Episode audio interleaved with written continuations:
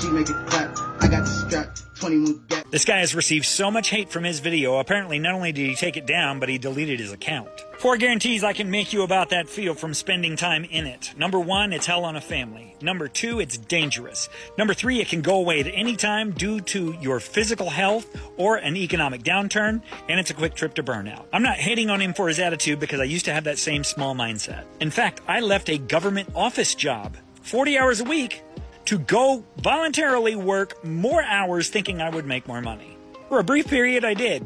Wasn't worth the sacrifice. Then I learned if I just learned higher paying skills, I could work a tenth of the time that he does and make more and have a greater impact on people. So, for his sake, I hope he learns that working smarter rather than working harder is the way to a happy life and more purpose.